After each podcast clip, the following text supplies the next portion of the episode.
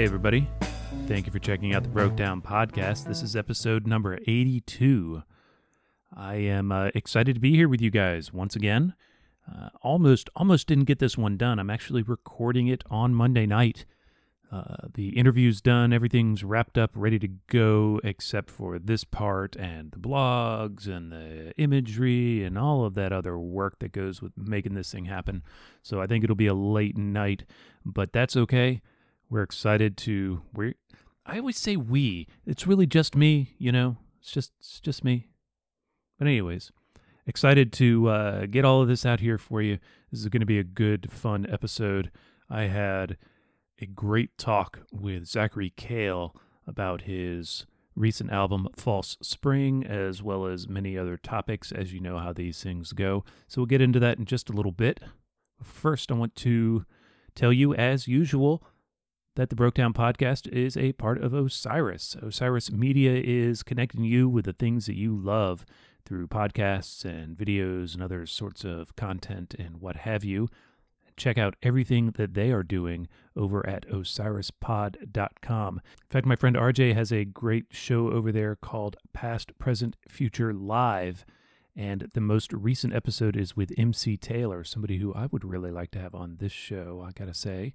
Uh, but you can definitely hear him over there. It's a great episode. You should check it out. Uh, that again, you can find at osirispod.com.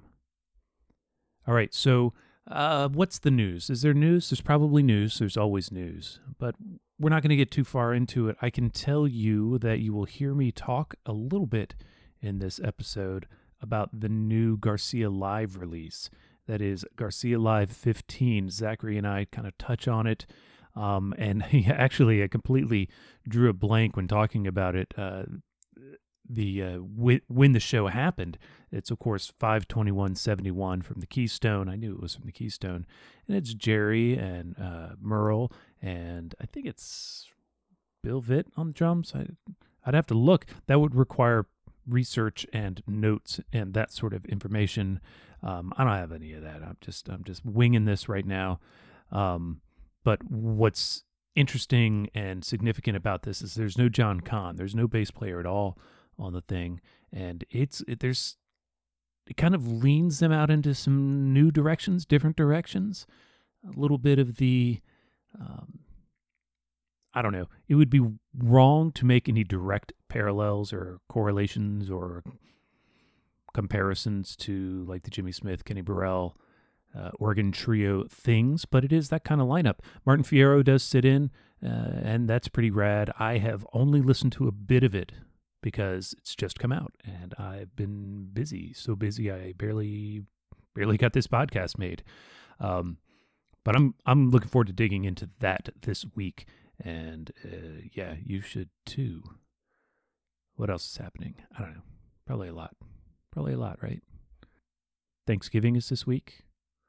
Thanksgiving is this week. It's my favorite holiday. I hope that everybody is using their best judgment and taking care of everybody and staying safe and giving thanks for that which we have um, and trying to preserve it too. So, good luck, be well, and uh, love to your family members and all of you, whether you are together or apart. Um, yeah, I hope you have a great one. So, that all being said, let's talk about Zachary Cale.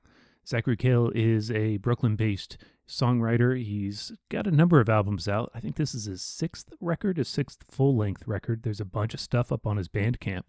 You should check that out, by the way. The Bandcamp. You know, I always hype the Bandcamp, right? It's a great platform. Even I put music on it. But I'm not here to talk about my stuff. I'm here to talk about Zachary Cale. He's got a ton of stuff on his Bandcamp at zacharycale.bandcamp.com. His most recent album is False Spring, and it's it's wonderful.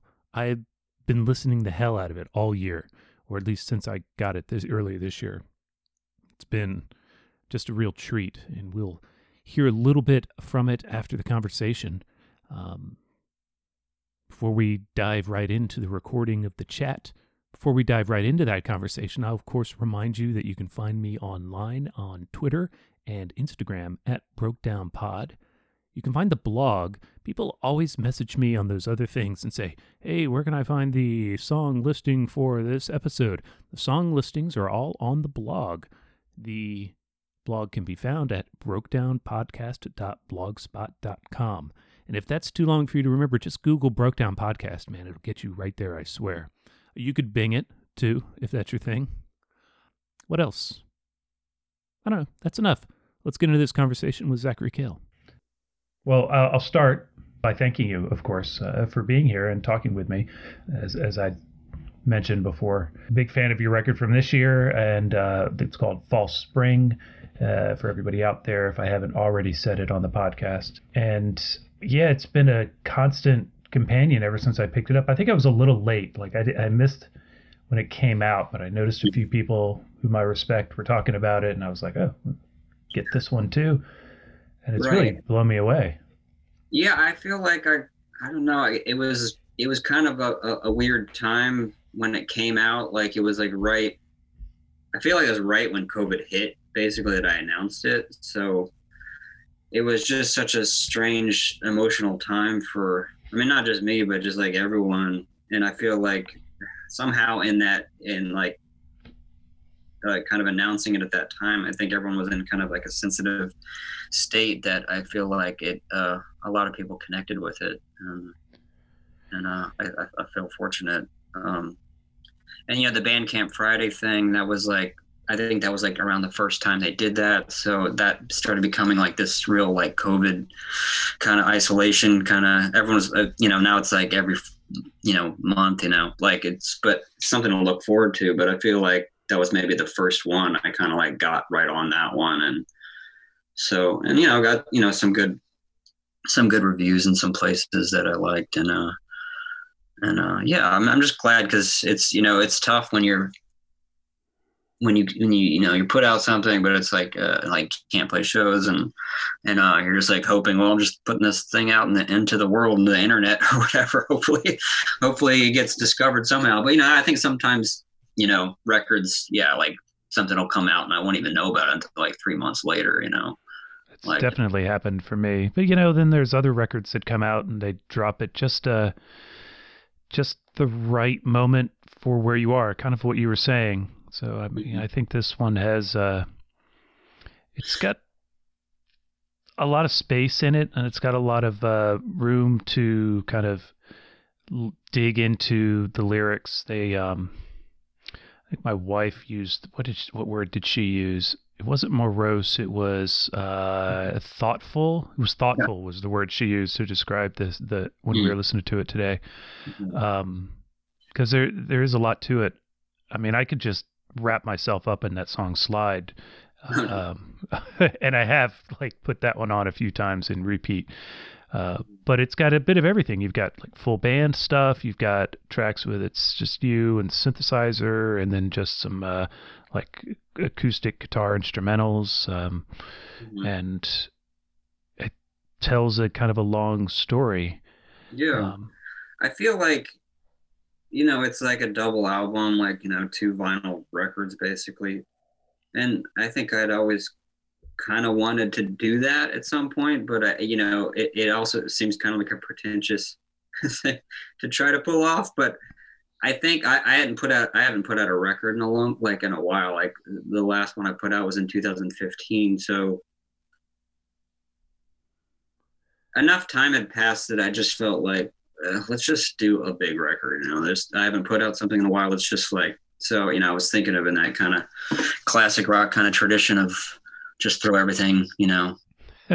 there, but um, you know, I think luckily, I mean, there was actually even more stuff that we cut. like, but um, yeah, I, I think in the end it worked because I I wanted to show kind of like yeah, like what you're saying, like this eclectic, the eclectic nature of of what I do. You know, like I think I think that if if uh if this is the first record someone's heard of mine, like I feel like it's a good starting point too, you know, because I think it kind of shows like a lot of different angles of like stuff I like, you know, and uh so. I think you I think you achieved that. I, I went back, I've gone back and listened to some of the other stuff and um, I'm hearing facets of what I've what I'm familiar with, but also new angles and and whatnot in the earlier records. And it has been a while. Can you uh, uh what can you quantify the gap, the the time in between, or? Yeah, well, I mean, so the record before, um, I was working with a label, and you know, it just that, that kind of stuff can can be like, uh, you know, you're sometimes you're waiting on somebody if you're working with a label or something, and that one worked out well. That was on no quarter, but I think the gap kind of was, well, there was. I mean, I, at, this is maybe it's not so much a secret, but there was another record that I made in between the last the Duskland one and uh, False Spring that never came out. So in the five year interim, I mean, there was kind of like this, you know, False Spring was made, but also there's this other kind of more singular, shorter record that uh, didn't come out. So I, and it was partly because of the label shuffle and like refiguring out how to put out my own stuff again. And, you know, so just like kind of details and like funding and stuff like this stuff that's not that interesting to talk about. that's all right.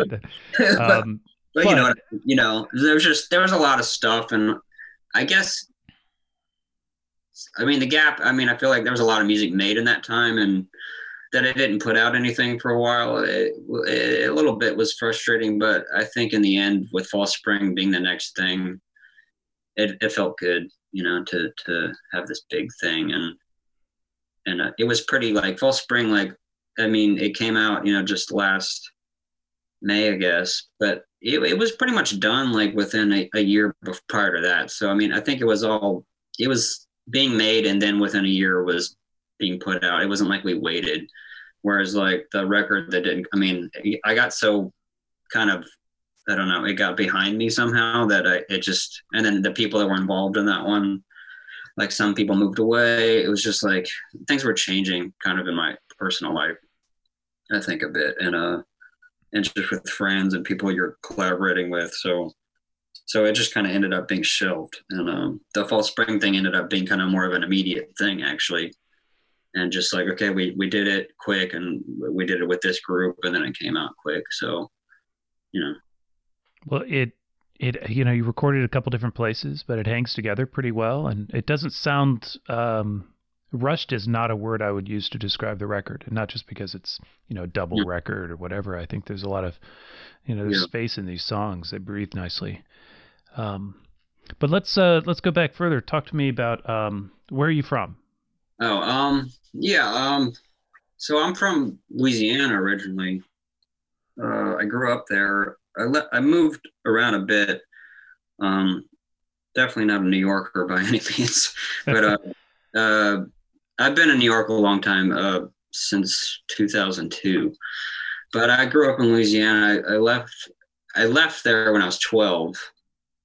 My parents are my parents. I don't tell a lot of people this. It's just because I feel like if I if I go into this, then it's like a whole nother story to, to to like talk about and explain. But I lived overseas after Louisiana for a while. Um, not military. My parents were uh, teachers, uh, international school teachers. So hmm. um, we moved uh, to Jakarta, Indonesia, which is the capital city of Indonesia, and they taught at the international school there. And so I went to that school and graduated high school there. So that was like pretty formative, you know, like teenage years to oh, yeah. eight, you know, 18, like started playing music there, playing guitar.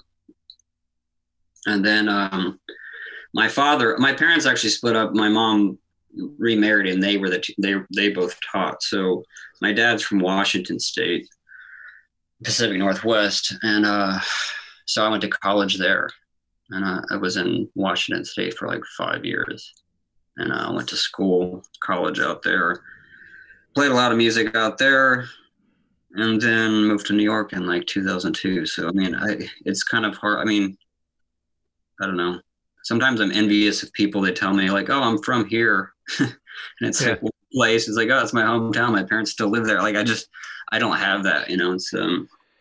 Well, it's a. It you know it's double edged. You know, it's nice to have a single place that you could point to as your root and you know uh, an anchor back, but at the same time, you know, not a lot of Americans have even been to Indonesia or even anywhere out of this country. So no. to spend some of your formative years out there is, I think that should give you just maybe not musically or possibly musically, but certainly uh, personally a broader perspective on the world. And I think that makes yeah, yeah for a better rounder person, anyways. So. Yeah, I mean, I feel like I feel pretty lucky to have seen. I mean, just at a young age to have seen a lot of the world. Like, so it was just. I mean, back then, I think as a teenager, I was seeing more of the world than I see now. Besides, like touring, and you know, when I when I've been lucky enough to go on tour or whatever, like I've gotten to see some good chunks of it too. But uh, yeah, I mean, it's it, it you know, and musically, I would say you know, Indonesia has its place. It's uh, the music, um, the you know, the traditional music of Indonesia, like, is pretty interesting. I mean, the gamelan orchestra stuff is uh is is just unique to that to that region, and uh, there's no other music that sounds like that. Those those instruments are they're kind of percussive, but they're melodic, and uh, they just sound really like I don't know, just nothing like nothing else. You know, they're really beautiful. But um, yeah, I mean, I like to think that like you know all the places I've lived, they've all been kind of played a part in the musical, you know, sponging up something or whatever. It like helped me form what I want to do musically. You know, Louisiana is like very rich, you know, with music. So growing up there, even even though that was kind of before like I was really playing an instrument, like I feel like you, you just I just heard music all the time there. It's just it's just part of that state. It just I didn't live in New Orleans, but you know, even like in the North Shore where I'm from, it's just there's just music. You know, it's just people just talk music. You know, kind of. Um, so what kind of stuff did you start out listening to, and what kind of was inspiring you when you did start playing? Yeah, I mean, I feel like when I first started playing guitar, I mean, I was probably 12 then. I right when we moved to Indonesia. My father played guitar, so guitars were just kind of like in the house, like as a kid, like it's like early memory stuff, you know, vinyl records and and guitars, you know, and so that's just something that a visual thing that I just was always kind of gravitated to anyway. And you know, seeing guitars at a really young age, you're just like eventually you're just like, okay, I'm going to play that eventually, right? right. I mean, some people don't, but you know, I don't know. My dad, you know, I, I'd listen to him play, and then, you know, you just want like, well, I want to figure out how to do that, and so, um, yeah, I started playing like, you know, middle school. And I think the kind of music, I mean, it was definitely, you know, rock, rock and roll. I mean, like what was kind of happening then. I mean, like, you listen to your parents' music, at first and then you kind of get over it. I think when I was young, it was more like the punk and like the underground stuff, you know, that was popular in the early 90s. And, um, you know, like I feel like Nirvana, like when that, that came out in like 91, I was like probably in eighth grade. I mean, that was pretty huge, like kind of light bulb thing, just like loud guitars, like emotive vocals or whatever. Okay, like I could do that, you know. But I was kind of like into metal and stuff as like even before that as like a younger kid like sure. The, i mean that stuff was huge. of it all you know? I was really into like metallica and, and and stuff like that and the detail of that kind of guitar playing i think probably still in there with me somehow. I feel like it's like i i like a finger pick kind of guitar player and there's a lot of pre- precision to how i play it i'd say and it probably the metal thing is definitely in there somewhere. Cool. Yeah i was um i was thinking about when Eddie Van Halen passed, how I hadn't really considered it, but he's probably the first guitar player that really caught my eyes and ears as a guitar player as right. you know when I was very young and I've never seriously had any interest uh, since I played guitar uh, had any interest of emulating what he did but you yeah. know that stuff and yeah you know the metal of the 80s and those things they were definitely um, they, they, they were everywhere and uh, formative at yeah, the same I mean, time it's just like the age thing like i i meant like mtv in the 80s i mean yeah. I even a teenager then i was a different little kid but just the visualization of this kind of like loud crazy guitar these dudes with the hair and everything, you know, just fire like kiss videos and stuff. I mean, you just you're like, whoa, what the heck, you know? yeah, I mean, I, I, I won't deny even being kind of uh, enamored with the, the, the hair metal stuff for a minute because I mean, yeah. I, again, never really aspired to play that music, but when I was a certain age, that stuff looked so cool. yeah. Um, and some of those guys could really play. Yeah, I mean, I think I tried to get in I feel like a lot of kids my age, you know, like when you're early teenage, you you want to be as flashy as possible right off the bat. Of course, you can't do that, you know. Right. So, um, and then it's like that's why like you then you hear something like Nirvana or like, you know, and you're just kind of like, oh, you don't have to play like that. You can actually play kind of like sloppier and more like you know casual, and like it actually is just as cool, you know.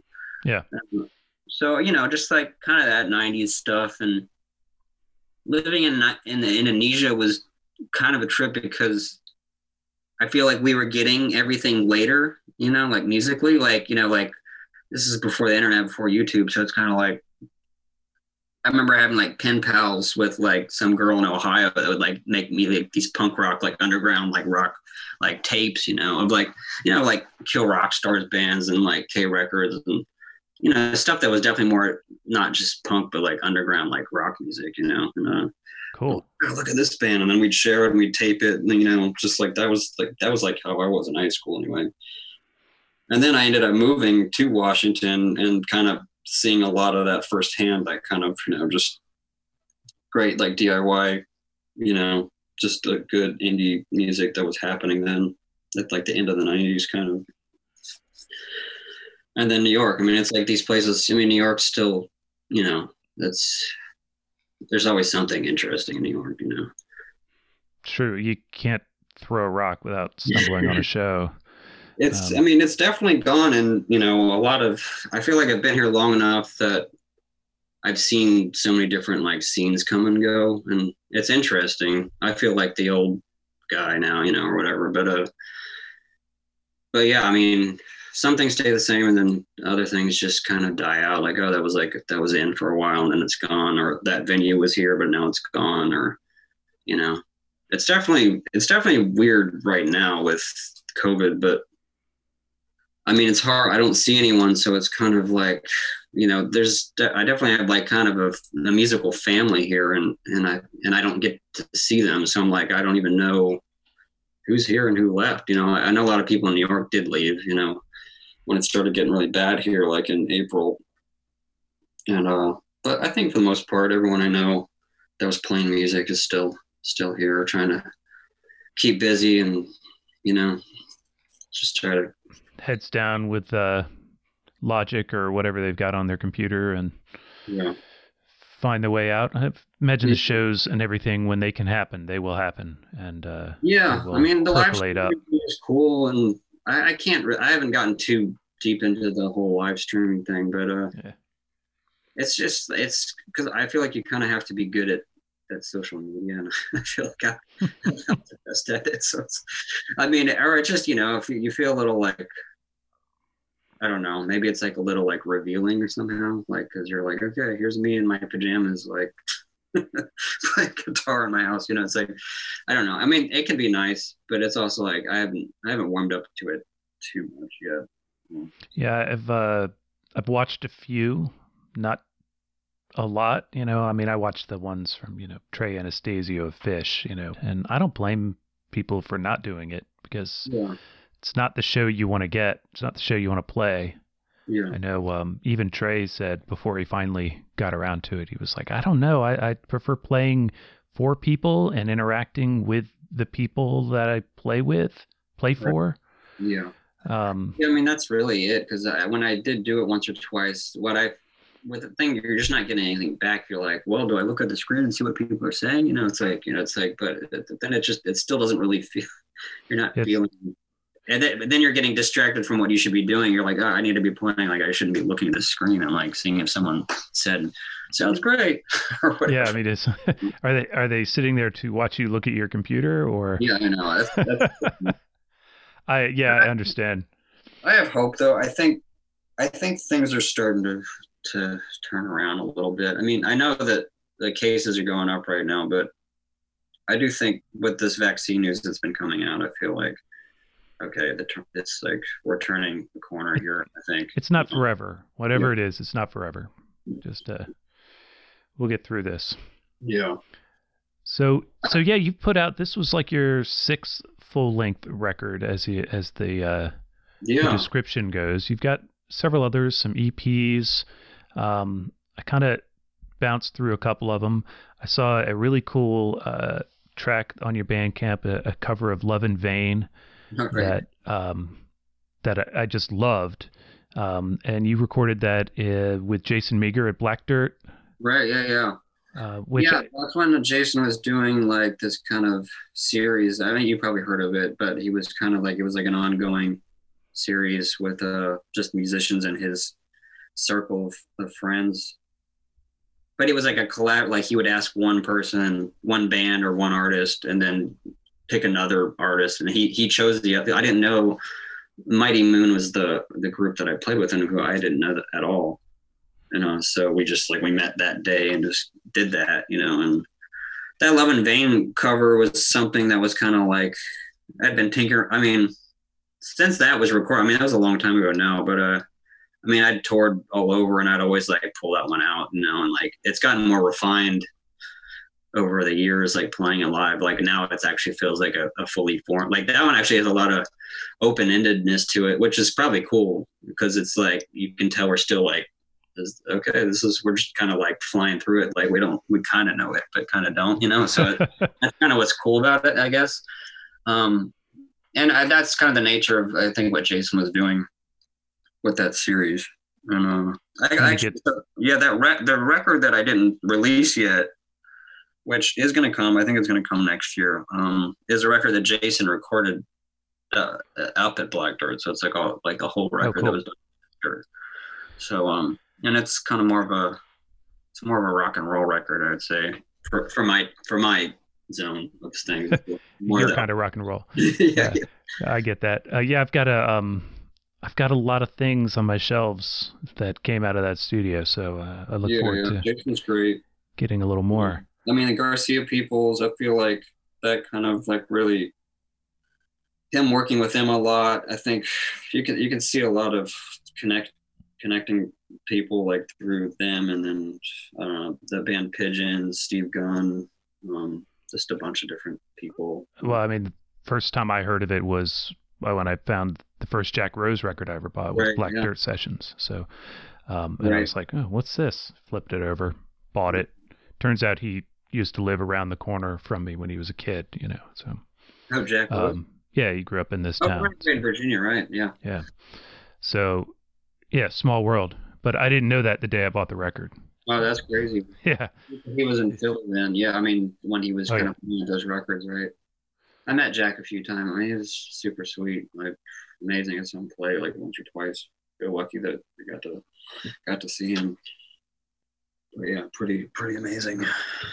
Yeah, he's. Um, I wish I had seen him. Uh, his his works outstanding, outstanding.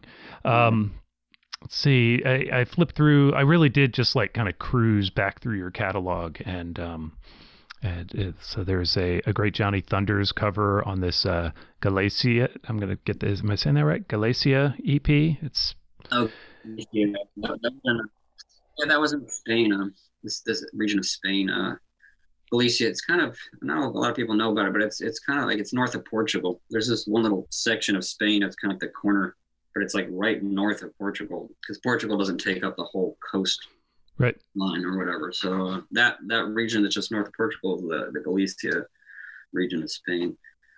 And I uh, I was on tour. That was just kind of like a stop thing where I met this guy randomly at a bar, and he had a studio. I had like a day off or two or something, and now now we've become really good friends, you know.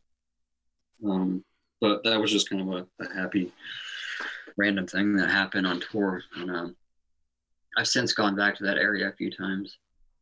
Um, cool. Yeah, just rolled in and uh, laid down. Was this? This is five songs on this. Off, and he's like, I got a studio, and like I think was, I think we were up drinking that night, and like just kind of was like hungover. I was like, okay, I'll go in. And wait, I was literally in there for an hour. Like went in, just set, he had the mic set up. I just I, we, we didn't plug anything in. Like I mean, a singing a mic, but it's Wow. really just like a mic on the guitar and then me singing.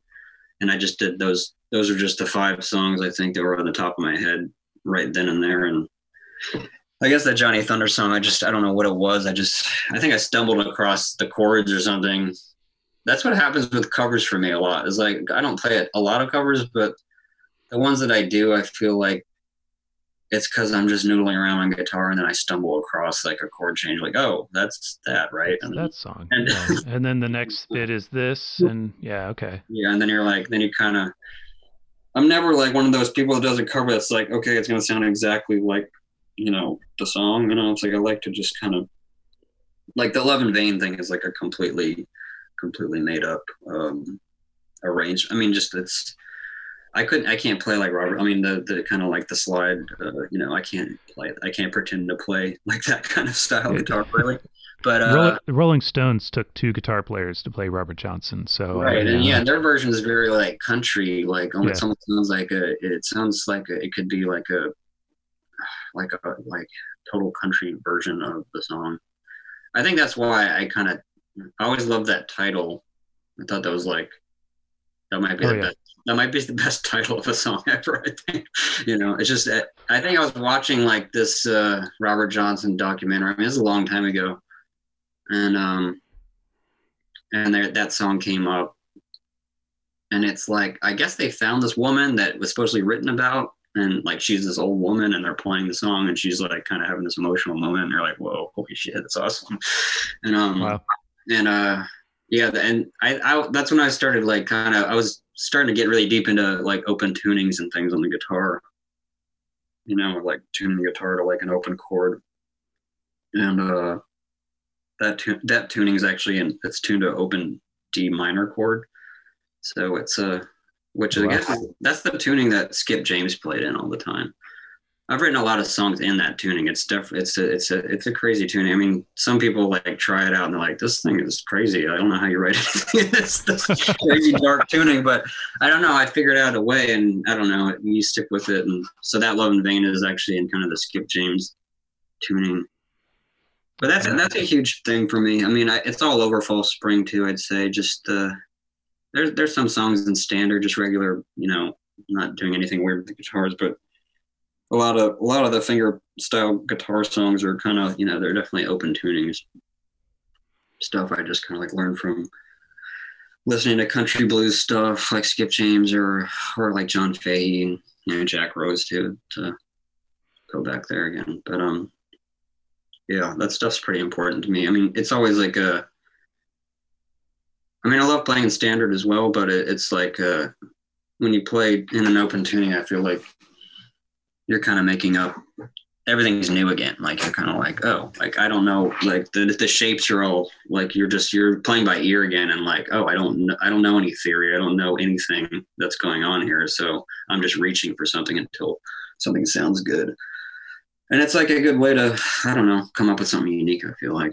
for me anyway I, I'm, I might have to try it. I mean, I find myself in a rut now and then, but I, I never really work with open tunings. I do a little uh, Neil Young like half drop D every now and then. Mhm. But I mean, even that's just, even that's something. I mean, Neil Young was pretty huge for me as a kid, and yeah, I mean, just the drop D thing that sets you on a path, and then you're like, okay, I'll tune the other E to D. So then you got Yeah. two.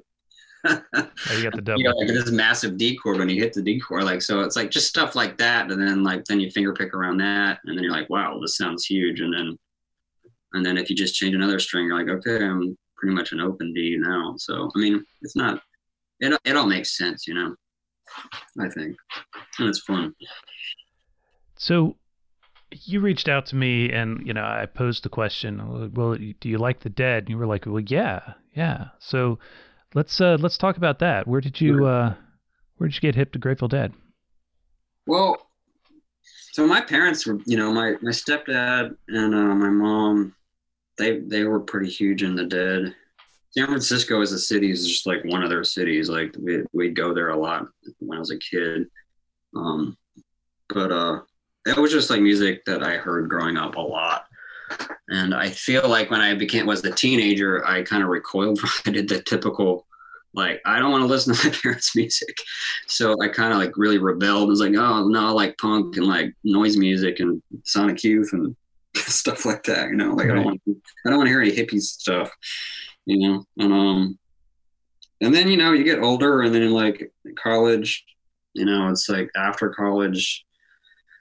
I think I came when I got really into like where it all really started making sense is because well partly it's because I already knew it, you know. So when I did get into it, it's like, oh, I already I already know this music, you know, in a lot in, in some ways.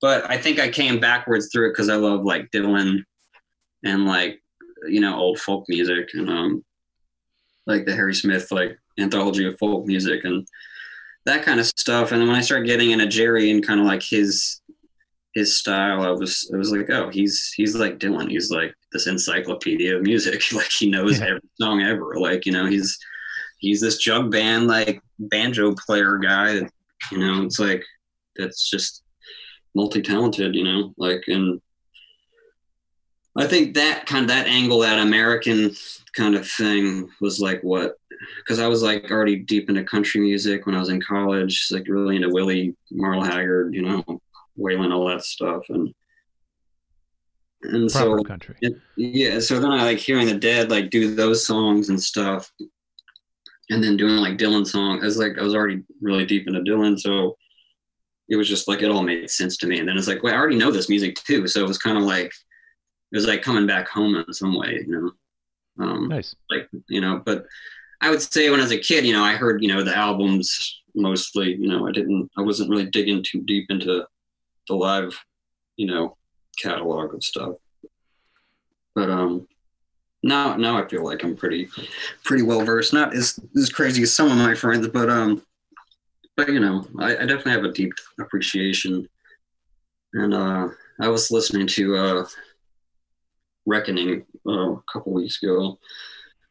I don't know what it is about that one. I, just, I really like that one. It's um for that time period. I, I feel like I kind of it's like 1980 around, and I feel yep. at that point they're kind of like I think they know they're a legacy band at that point. Like they're old enough that it's like, okay, now we're gonna go back and like play some of our old stuff, you know, and play acoustic again, play the the small ballrooms again, you know. So I feel like when I hear that recording, I feel like, oh wow, it's like they're like knowingly doing this, like we're going back kind of or something, you know. Yeah, we were uh, they sound so good then, you know. Yeah, I had somebody on a while back and we were kind of digging into Bob Weir's guitar style and um uh and that was when we got to the acoustic stuff, you know, we looked at uh now it's escaping me which song it was, but uh, one song that they hadn't played since they played acoustic sets 10 years earlier in 1970. It was just, and right. they picked it up right where they left off. Although, you know, Bobby for was our key example here had advanced as a player quite a bit, right. um, changed as a player quite a bit, mm-hmm. but yet they just sat right down and they just jumped right into who they used to be, or at least this new version, this 10 mm. year older version of the same band. And yeah, those yeah. shows are, um, I mean, some of my early favorite stuff. Reckoning was a, one of my early favorite albums for sure. It was one of the yeah. you know, the first few that I bought on vinyl. Um, yeah, it's a hard one to find now. I feel like it, I don't, you know, it, I don't know if it's just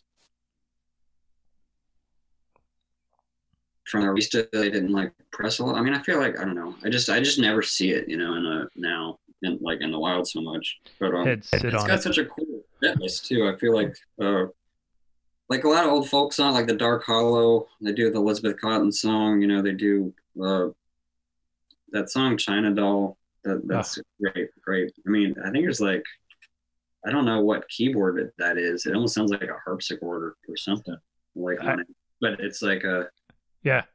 It sounds really baroque almost or something. You know, it's like it's it's really beautiful. I mean, Jerry Jerry singing on on that and a bunch of those tunes are like some of the best I think Jerry's ever sounded. I think know, yeah, certainly as far as live stuff, like his his yeah. voice is so good, and it's he's able to, like I don't know, the audience was cooperating, the PA was just right, and he's able to really just emote very Yeah. well. Yeah. Um, and it's a few years before things got, you know, more fried up in the throat. So Right. I yeah. I mean, I feel like I, I'm pretty into them in the '80s. It's just you know, once Tacoma, it's like uh, I don't know, and then I'm not so into like the uh the MIDI guitar stuff so much. Like, I mean, I could get down with it a little bit, but it's just kind of goofy to me. The sound of it. Some of the late '80s, like I, I, I was watching those shakedown streams a lot during you know when you know just during COVID, just because it's like something to do on Fridays. You know, it's like and a lot a lot of it kept veering towards like late 80s and i was like oh really? More of this? It's, it's fine. I can hang with some of it. But you know just some of the sounds that feel like the guitar pedals they were using and things i think are a little dated to me now. Whereas like in the 80s the early 80s i feel like it's still it's basically like the 70s still still got you know the kind of classic old pedals. Nothing to uh to uh it just all sounds pretty vintage to me still. And also it's- that's not they're not like a stadium. I mean i feel like maybe that 80 early 80s stuff too is the fact that they're playing in those little ballrooms again is like what's so cool because it's intimate. And uh like you know i've i've never been to radio city music hall but i mean i've walked by it many times in new york. It, it's a small place. I mean they used to do like the mtv music awards there and stuff you know and like uh and the warfield in san francisco is like I think the last time I was in San Francisco, I mean, I walked, like, I randomly found myself right next to it, like walking by it. And this was probably like five years ago, six years ago or something. And it just looks so haunted and like amazing. Just this kind of crumbling old, like haunted ballroom, like just so cool looking. I mean, a lot of homeless people kind of, you know, just lounging around it kind of, but just, it, it looked, it hadn't looked like it had been touched in like, you know, 30 years. Wow. Like, you know, it's still there. Yeah, and that was uh, that was Jerry's house. I mean, he played there so many shows. He played with kept playing there with Jerry Band right up through right, up to the end. Um, Yeah, I think he loved that, you know, and I guess, you know, him playing in his own band like a lot in his last years or whatever. I feel like he wanted to play, you know, those types of rooms, you know, like, you know, the Yeah, I stadium think- thing I think was starting to get like, you know, it's not so fun to do the big stadium thing all the time. I mean, I could see how you get burned out on it anyway. yeah, I mean, you know, pushing the big machine of Grateful Dead around was probably. I think it's pretty well known that it was a bit of a burden, um, and when that's what you get, you know, is the uh, stadium feedback versus, you know, playing a small room, playing just whatever song you really want to play. You're not, Right. you know, Jerry Band wasn't. They didn't have to come around with trucking every couple of nights, you know. or, or more importantly, nobody was telling them, "Hey, let's play trucking every couple of nights," where Yeah, Bobby, you know, had to take Well, I his really turn. delved into all the live Jerry band stuff, but I, I guess there's a lot there too. I just don't really. I mean, I know there's something that came out a few years ago that was like a pretty extensive, like box set or something. They've been uh, trickling out shows uh, lately, um, mostly on CD, but also some on vinyl. Uh, they've got they just announced one. It, it's uh, Garcia Saunders from nineteen. mm, I want to say I, I, I'm drawing a blank. I should check my notes. Pretend I checked my notes uh, from the early '70s, um, and it's basically Jerry Merl and uh, a drummer, uh, no bass player which is Mm. pretty cool. Uh, horn player, I think, sits in. Martin Fierro sits in for a good bit of it. Um, Nice. yeah, which is pretty cool. Um, Yeah, I mean, no bass player. That's interesting. I wonder, the, like, how they were holding down that. Maybe because it's slightly more acoustic. They're just like, oh, we don't need. uh, you know, Merl probably used the bass pedals on the organ or something. Right. Yeah. So so I, I can't wait to get that. Yeah. Yeah, I just I, I feel I have one dead song that I can play. It's it's Stella Blue. It's the only one I actually know how to play. Oh, wow. And I should I should I should actually just record it. I feel like uh I did this I did this like really it was right it was like December I'd say. So it was like it's actually one of the you know last shows I played before COVID. Um I don't know if you know this guy Dan Aid. He's like a steel player. Um plays with Cass McCombs Oh, cool. like his band, uh, you know, I guess like I saw you did some with Dan Horne. I feel like he's played with all those guys, like those California guys. I'm sure I have him on one of these records or something, you know, but like I just the name isn't jumping out to me right off the top yeah, of my head. He played on a few songs on uh on False Spring on my record. Uh, the, the, songs that you hear any kind of steel on it, that's actually that's Dan. But um, oh, okay. He was doing these kind of Tuesday kind of free shows at Union Pool where he just picks a couple musicians and and you just go they just you just go up and play. And like there's like there's songs sometimes or jam or whatever but it's just kind of like friends in new york. So i did one with mike bones and a couple other for like the drummer from the nick cave and the bad seeds was there like randomly and he played drum it was just it was just wow. kind of like some of the people that were playing in the band. So we had this really kick-ass band and we all brought like a couple covers in, but like you know we didn't practice. I mean, we just kind of like we had the we had the song chord, like the chord changes on a on a sheet of paper on the floor, you know. But like that's it, you know. But we did like we did I did uh, play Stella Blue that night, so it was like one of the, the last tunes I played for live. yeah, yeah.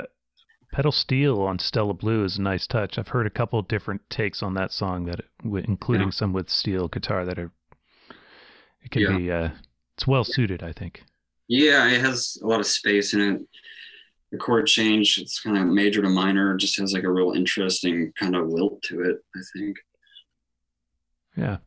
Cool. Well, um, please do record that. I would like to like yeah. to hear it. I did like a thing for Aquarium Drunkard like a couple years back where I did a couple covers. I feel like I, am due for another one. I should try to do the covers that I kind of know right now and just do something.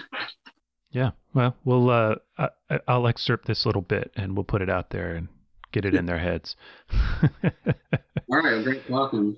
Anyway, Zachary, thank you so much for uh, talking with me. Um, yeah. Thanks for having well, me. I, before I let you go, what do you think I should play? I mean, I have a pick of my own, but do you have a recommended track for uh, yeah, I mean, play everybody? I, I mean, I, I haven't listened to the record in a while, but right. uh, yeah, I, I, trust you for whichever one you want to play first. Uh, okay. Really, I mean, I feel like one that came out really well. I, I, Mad Season, I think, is one that, I, that I'm pretty proud of. Uh, the second song. Um, yeah, that's that's a great one. Uh, I right. mean, I, I, could probably recommend all of these. In fact, I am recommending the whole record to everybody. But uh, the Riverbed's another favorite. I feel like that one just kind of really turned out super good on the record. Um, Slide, you like that one? That's like probably the best solo acoustic one, I think, um, on the record. Um, yeah, Cool. Well, we'll uh, you know, we'll let everybody guess. Uh, I'll play play something, then I'll tell them what it is after, um, cool. and then we'll get into some Grateful Dead. Um, thank you so much for taking a few yeah, minutes yeah. to talk to me. All right. Have a good one. Cool. You too. は。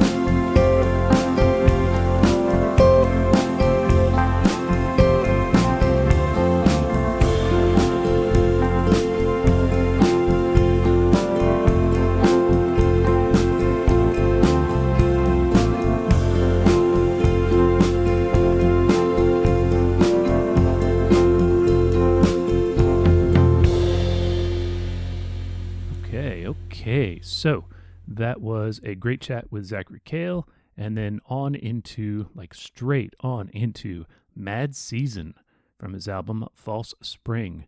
Again, you can find Zachary's music at zacharycale.bandcamp.com.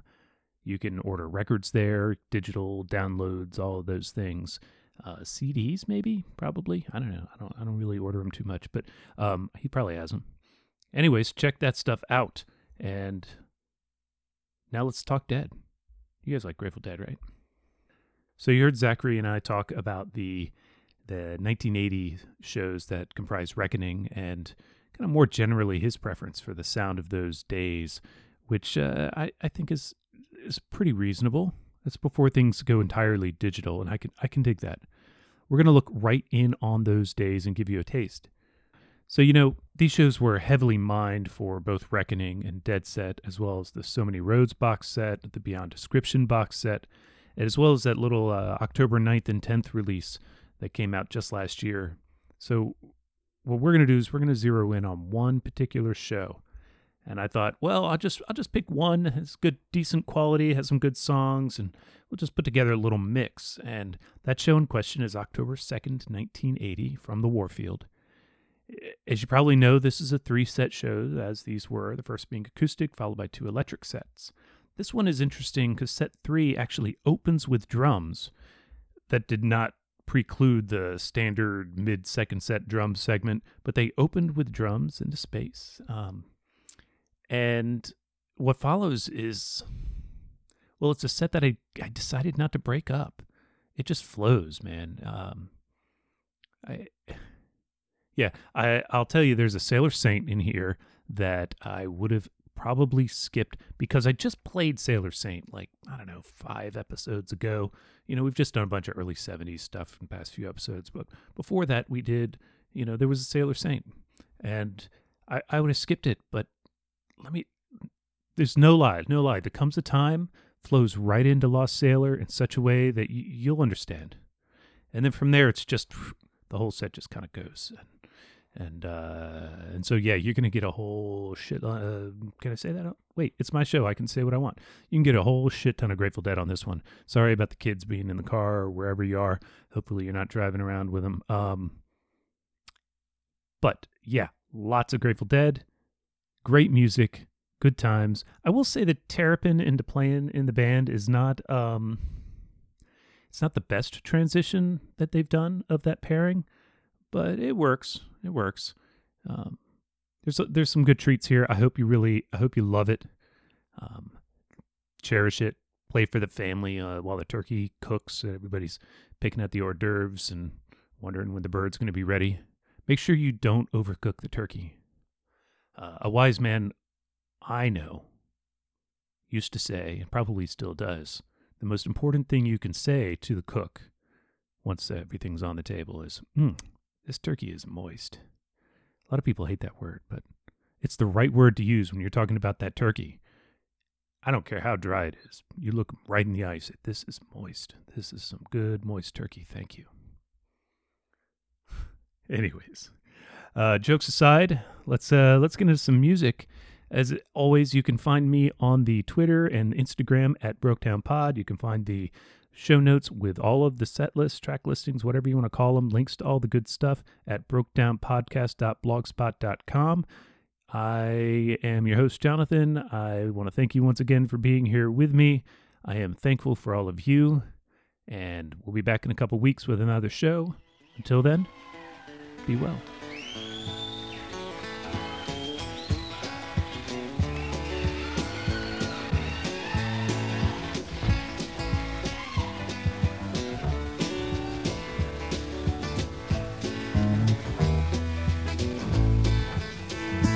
I'd rather be in some dark holler where the sun don't ever shine than to see you and another man's darling and to know you won't never be mine. So blow your whistle, freight train, take me far.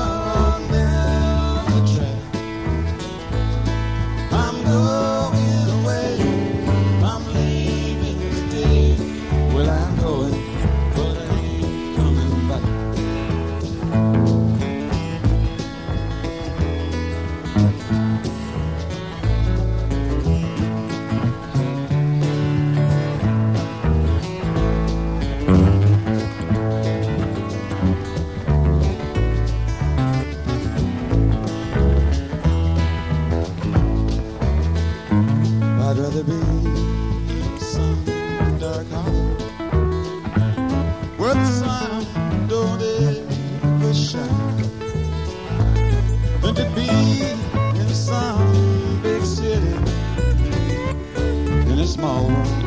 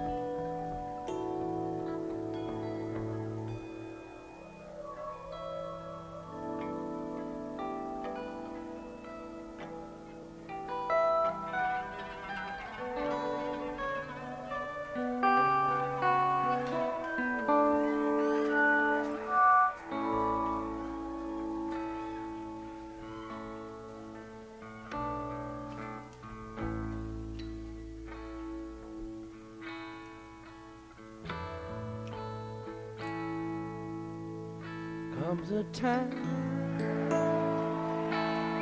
when the blind man takes your hand, says, Don't you see? Gotta make it somehow on the dreams you still believe.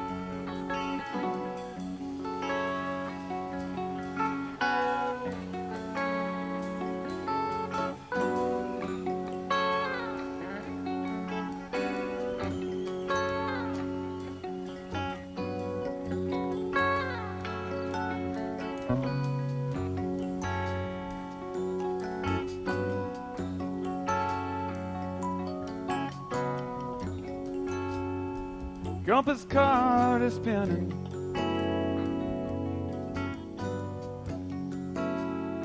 Your helmet swinging to and fro. Ooh, where's the dog? Stop.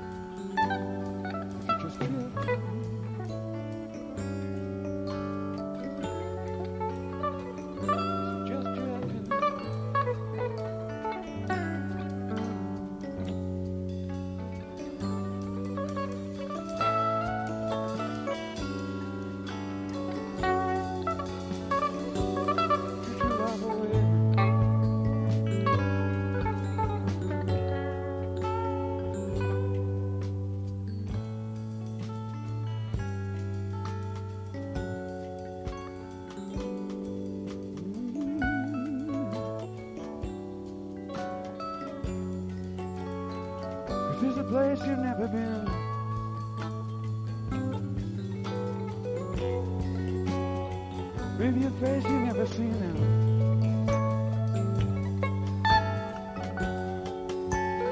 Hey, you're just drifting out.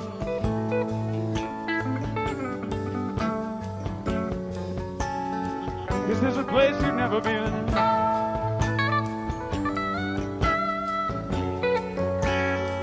Maybe a face you've never seen.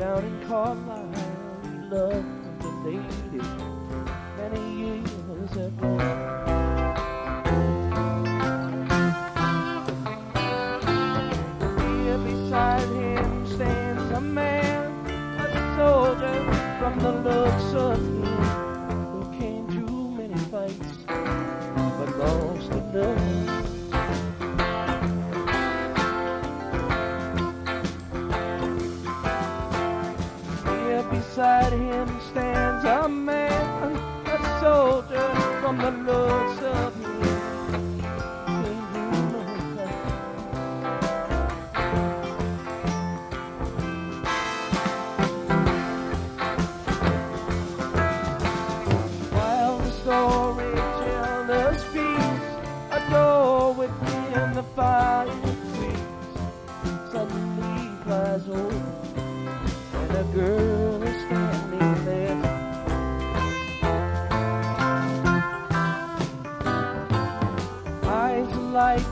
falou!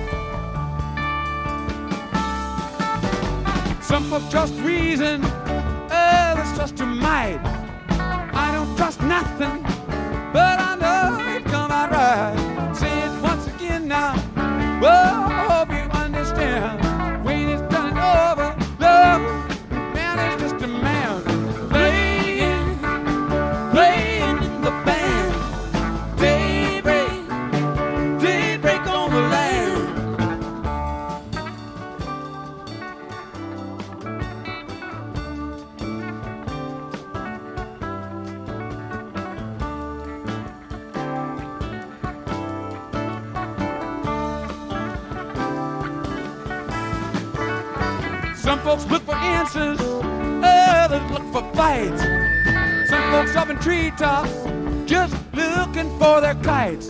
Well, I can tell your future. Oh, look what's in your hand. But I can't stop for nothing. I'm just playing.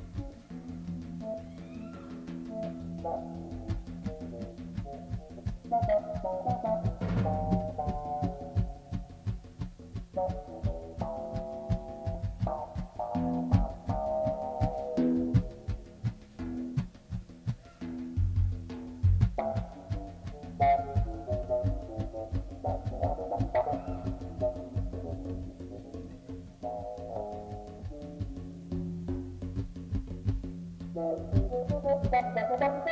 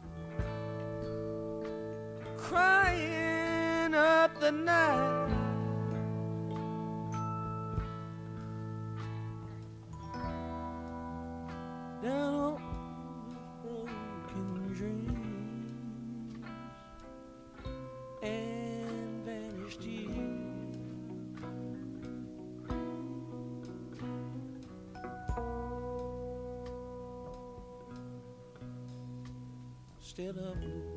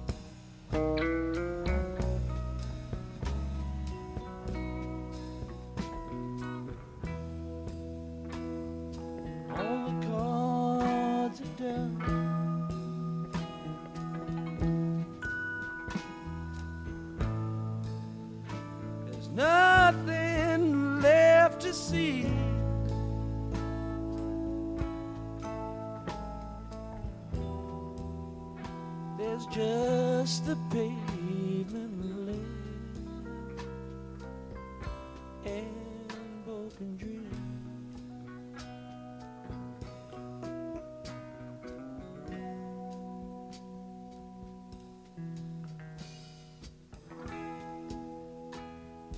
And there's just a song.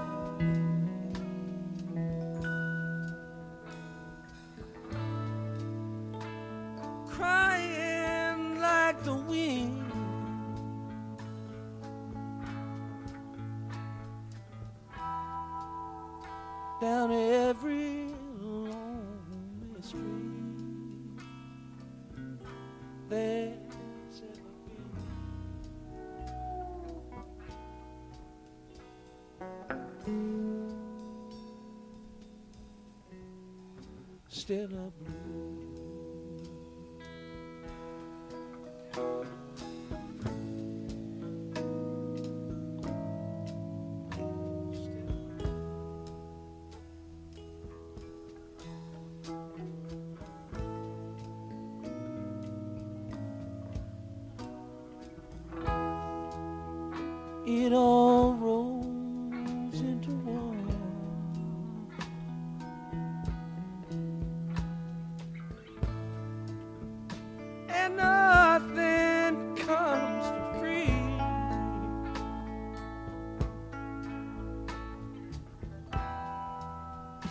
there's nothing.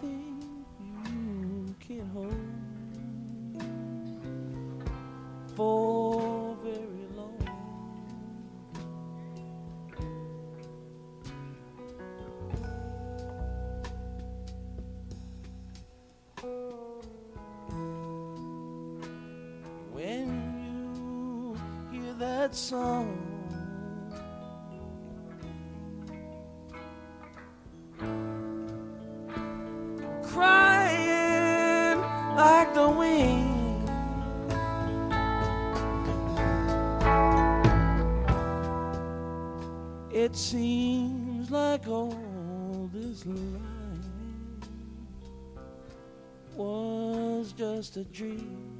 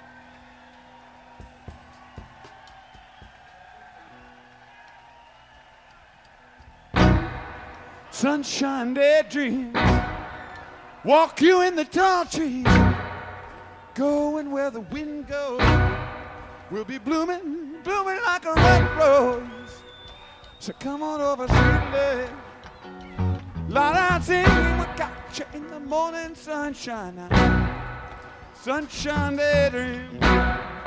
Sunshine daydream. Come on, come on over, daydream. Sunshine daydream.